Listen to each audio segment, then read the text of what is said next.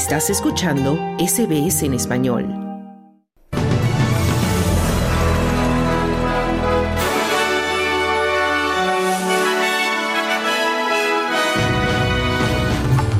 La propuesta modificada del Gobierno federal sobre recortes fiscales recibe críticas. Encuentran una estatua conmemorativa del capitán Cook en Melbourne destrozada la víspera del Día de Australia. Y ciclón tropical con vientos de hasta 120 kilómetros por hora afectarán esta noche a la costa de Queensland. Estos son los titulares de este jueves 25 de enero.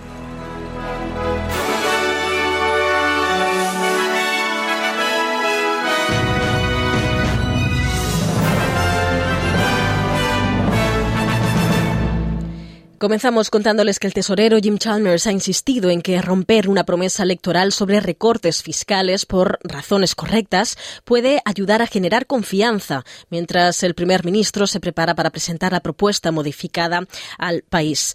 Anthony Albanese dará un discurso en el Club Nacional de Prensa para exponer sus argumentos a favor de la revisión de la tercera fase de recortes fiscales, que supondrá 800 dólares más al año para los bolsillos de rentas medias.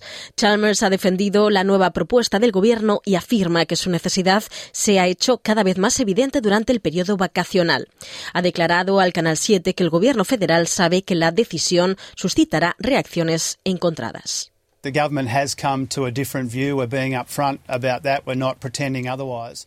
El Gobierno ha llegado a un punto de vista diferente y lo dice con franqueza. No pretendemos lo contrario, pero lo hemos hecho porque hemos encontrado una forma mejor de aliviar el coste de vida de más personas sin presionar al alza la inflación. Sabemos que decisiones como esta, que son polémicas, siempre tendrán partidarios y detractores. Siempre habrá gente más interesada en ayudar a la, coalición que en ayudar a la Australia media. Pero nuestro trabajo es tomar las decisiones correctas por las razones correctas decía.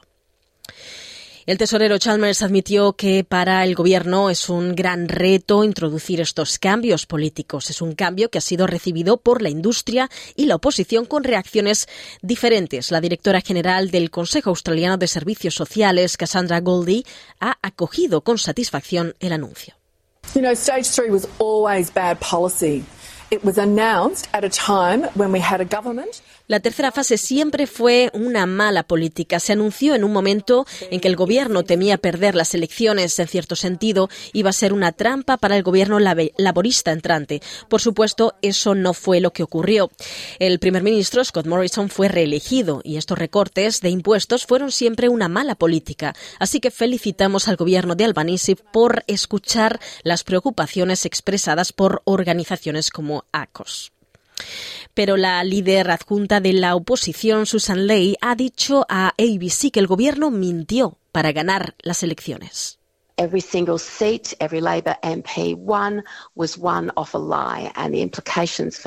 Todos y cada uno de los escaños que ganaron los diputados laboristas se ganaron con una mentira y las implicaciones para muchos de esos miembros y muchos de esos escaños quedan claras. Ahora quiero ser clara con esto. No he dicho que vayamos a revertir la nueva propuesta laborista. Dije que apoyamos los acuerdos existentes de la tercera fase y que evaluaríamos la nueva propuesta. Han mentido sobre lo que dijeron, aseguró.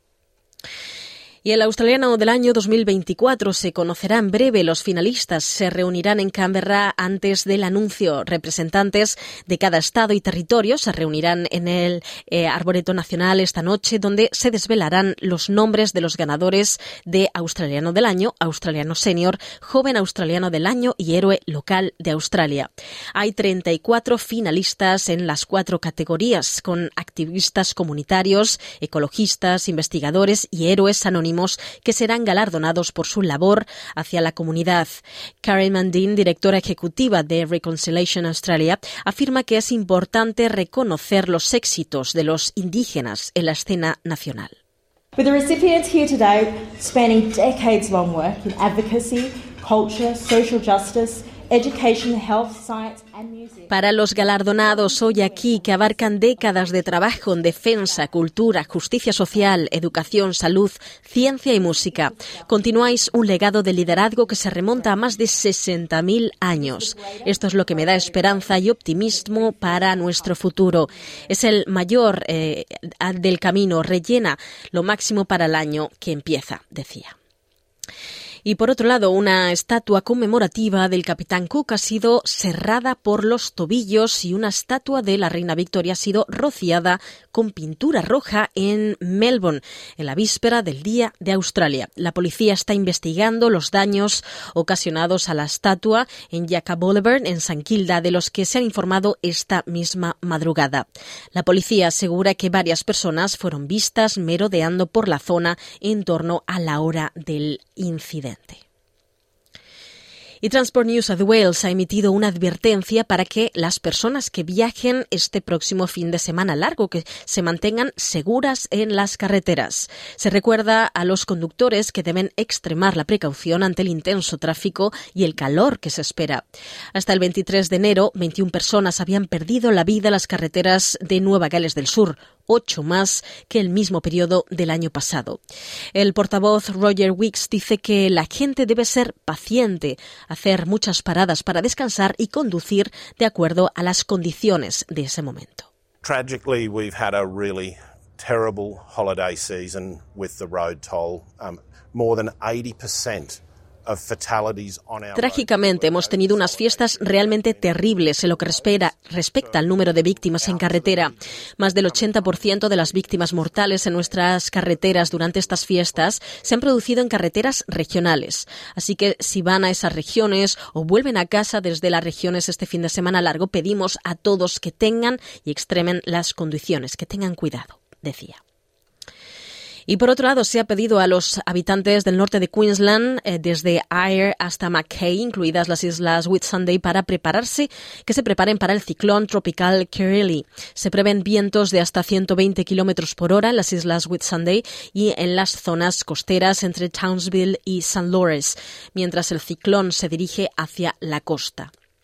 Inicialmente se predijo que golpearía la costa entre Cardwell y Early Beach el jueves por la noche como un sistema de categoría 3. Sin embargo, la Oficina de Meteorología asegura que los vientos pueden ser de hasta 120 kilómetros por hora. La Oficina de Meteorología asegura que el sistema se ha ralentizado, podría cruzar la costa como un sistema de categoría 2, eso sí, entre Townsville y Air hoy por la noche y el viernes por la mañana a primera hora. El premier de Queensland, Stephen Miles, pidió a la población que se prepare para el ciclón y que se pongan en contacto con los vecinos que puedan ser vulnerables y la población de Australia ha superado los 27 millones de habitantes, ya que el número de nacimientos y emigrantes que llegan al país supera al de fallecidos y emigrantes que lo abandonan. La Oficina de Estadística ha señalado el momento, ha señalado, eh, el momento diciendo que la población crece en una persona cada 50 segundos. La población de Australia creció un 2,4% el año pasado, unas 624.100 personas. La estimación de 27 millones se basa en estadísticas del 30 de junio del año pasado y las proyecciones se basan en el supuesto de que en Australia nace una persona cada un minuto y 42 segundos y muere una persona cada dos minutos y 52 segundos. Y el ministro ruso de Asuntos Exteriores, Sergei Lavrov, ha revelado que Rusia ha convocado una sesión urgente del Consejo de Seguridad de Naciones Unidas para debatir el accidente reciente de un avión ruso. Rusia ha acusado a Ucrania de derribar de forma deliberada un avión de transporte militar que transportaba 65 soldados ucranianos capturados para un intercambio de prisioneros ha calificado el incidente de acto bárbaro de terrorismo en el que han muerto 74 personas. Lavrov afirma que fue un acto criminal por parte de Ucrania.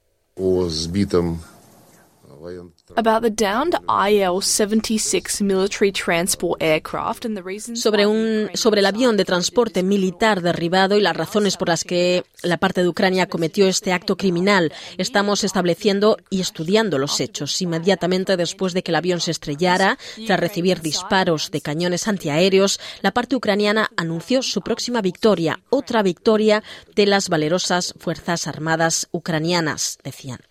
Ucrania afirma que no se le pidió que garantizara la seguridad del espacio aéreo en torno a la zona de Belgorod, en el sur de Rusia, como había ocurrido en anteriores intercambios de prisioneros de guerra con Moscú. Y los sindicatos de Argentina hicieron este miércoles una primera demostración de fuerza contra el ajuste económico y las reformas que impulsa el gobierno de Javier Milei con una huelga general y protestas que congregaron a decenas de miles de personas en todo el país bajo el lema La patria no se vende.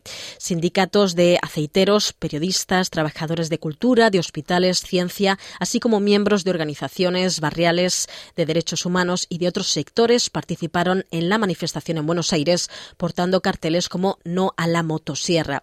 La protesta, fue convocada por la mayor central sindical de Argentina, la Confederación General de Trabajo de Orientación Peronista, en rechazo a los cambios por decreto del régimen laboral que impulsa mi ley que limitan el derecho de huelga y afectan la financiación de los gremios. Y en Ecuador, y Ecuador en guerra contra el narco redujo el martes el toque de queda impuesto hace dos semanas en el marco de un estado de excepción bajo el cual militares están desplegados en las calles y se redujeron de 27 a 11 los homicidios diarios. La restricción de al tránsito a partir de las 11 de la noche, que era de 6 horas, disminuirá a 5 en zonas consideradas altamente peligrosas de 10 de las 24 provincias del país. Entre esas áreas está el puerto de Guayaquil, un centro estratégico para el envío de droga a Estados Unidos y Europa y Quito.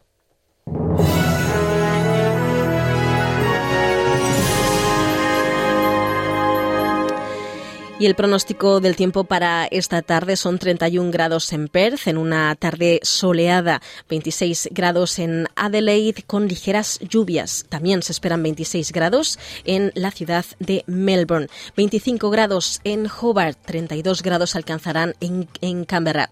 Sydney alcanzará los 34 grados centígrados en una tarde nublada. Newcastle 40 grados también parcialmente nublado.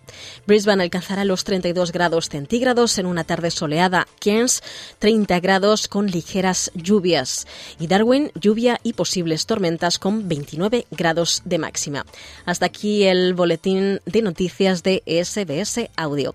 Ahora te invitamos a continuar en sintonía de Australia en español. Mañana más información a partir de la una. Muy buenas tardes.